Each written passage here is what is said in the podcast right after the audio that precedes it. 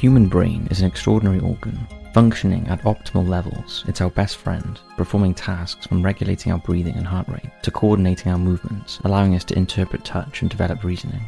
There are approximately 86 billion neurons in the brain which fire information electrochemically via connections called synapses. At speeds of up to 250 miles per hour, this sophisticated instrument that we rely upon can produce some extraordinary and hugely distressing results in how we perceive reality and how we behave. In this video, we'll be taking a look at five, thankfully rare, but truly strange psychological delusions.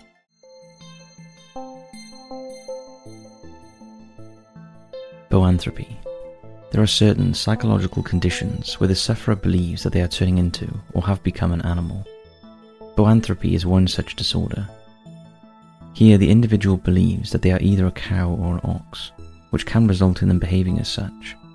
They will take to eating grass and will even move about on their hands and knees. As ludicrous as it sounds, and as scarce as instances of boanthropy are, they still occur today, according to Matthew Stanford, a professor of psychiatry at Baylor College of Medicine. The condition is so unusual that there appears to be no sign of any clinical studies into it, nor is there a firm notion on what causes the delusion. A variety of suggestions have been put forth, whereas some clinicians link it to schizophrenia. Others suggest it may occur as a result of hypnosis or a manifestation of anxiety. The eminent psychoanalyst Carl Jung even posited that dreams could be a prelude to the onset of boanthropy. Interestingly, the depiction of the madness of Nebuchadnezzar II, king of ancient Babylon, as relayed in the Old Testament book of Daniel, is often cited as one of the first and most infamous cases of boanthropy. Here, the king is laid low by insanity for seven years, and the text describes how the king was driven from men and did eat grass as oxen. However, as no other text infers that the king ever displayed such behavior, this account must be viewed with skepticism.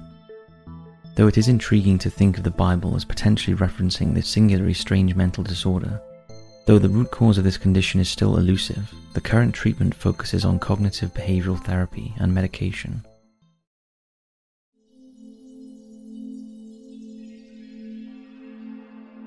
Somatoparaphrenia. Somatoparaphrenia is referred to as a neurophysiological delusion, as the condition has most often been observed in people who have either suffered strokes or right hemisphere brain lesions. But it's such an extraordinary affliction, we wanted to include it. Individuals with this condition do not believe that either an entire limb or one side of their body belongs to them or is even attached to their own body. Even when presented with irrefutable proof of the limb or area is indeed theirs, the patient will proffer explanations which they wholeheartedly believe as to whom the limb really belongs to and why it's there. One study documented how a 78 year old lady who had suffered from a stroke which resulted in left side paralysis came to believe that her left arm belonged to her granddaughter. When prompted to touch the limb, she searched the space around it and required help to identify where it was. Though doctors tried to reason with her and asked her to regard her left hand, her response was still one of doubt, and at times appeals to logic simply strengthened her belief that the limb was alien to her. This delusion did not subside until some months after her discharge from hospital. The use of third person perspective given through mirror therapy has proved successful in this strange and troubling condition. Nonetheless, this approach requires persistence and once no longer in front of their own reflection, the delusion can return.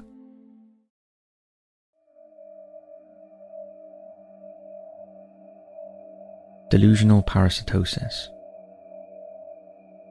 The thought of being infested with tiny parasitic organisms or insects is highly unappealing, but for those that suffer from delusional parasitosis or Ekbom syndrome, as it's also known, while this is the very thing they believe to be true, first described in 1938 by the Swedish neurologist Carl Axel Ekbom, who found the condition to be prevalent in postmenopausal women. This affliction can appear as a delusion, as a hallucination, or as what is termed as overvalued idea. That is to say, the patient is neither delusional, obsessive, or hallucinating, but is suffering from a solitary, deviant belief which dominates their life. Often the condition begins with the individual experiencing a prickling or crawling sensation, once convinced that they are infested with insects or pathogens. They often attempt to remove the organism by overzealous cleaning, scratching, pinching, or even digging into their skin. Subjects suffering from Ekbom syndrome often seek help from dermatologists, and the extent of their belief sometimes leads them to preserve what they believe to be a sample of the offending parasites with them, claiming that they have retrieved them from their person. This evidence usually consists of lint or pieces of skin. Even after tests conclude that they have no parasitic infection, the patients refuse to believe it. To further complicate matters, the symptoms of the condition may be real, but the cause has simply been misinterpreted.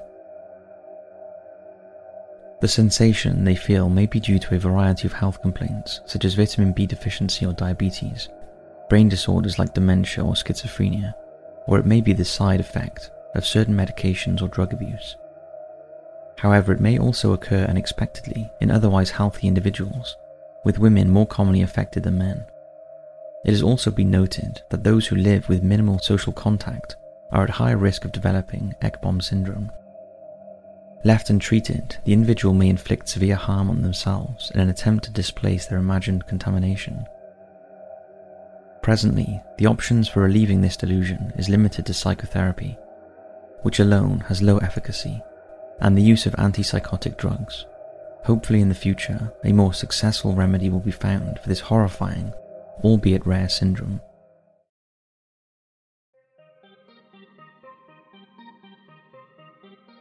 Capgras Delusion. In what could easily be the premise of an intriguing yet terrifying film or book, Capgras Delusion, categorized as a delusion misidentification syndrome, leaves the subject believing that a loved one, friend, or even a pet has been replaced with an imposter. Again, this syndrome occurs frequently alongside disorders such as schizophrenia, dementia, and brain lesions, as well as those who have brain damage or substance abuse issues. The delusion may also result in the individual claiming that they themselves, places, possessions, and properties have been substituted with identical replicas. Individuals may even assert that time has been distorted or substituted in some way. Like Ekbom syndrome, Capgras delusion occurs more often in women, though it is more commonly seen to manifest itself in violent tendencies in men. One case study describes how a 40 year old woman whose abnormal behaviour had led to her receiving a psychiatric evaluation, proclaimed that a nine year old daughter had been replaced by an impostor, as her real daughter was in the custody of the Social Services Department. Sadly, her delusion persisted and seemed to deepen to the point she refused to take her child home from school. Her behaviour became gravely concerning, as whilst outside the school, she shouted, Give me my daughter, I know what you've done. Despite continual reassurances and receiving medical treatment, the woman's belief that her daughter had been replaced with a doppelganger did not subside, and she refused to entertain the idea she was suffering from any delusional illness, or that this child was in fact genuinely her daughter. Heartbreakingly, for the sake of her safety, the child was removed from the mother's care and subsequently placed in the care of social services. The condition can be relatively fleeting or may be a long term chronic condition. The longer the individual suffers from it, the higher the risk of violence towards the perceived imposter is, especially if they live with the patient. Sadly, it's still a largely misunderstood condition with little treatment available outside the use of antipsychotic drug therapy.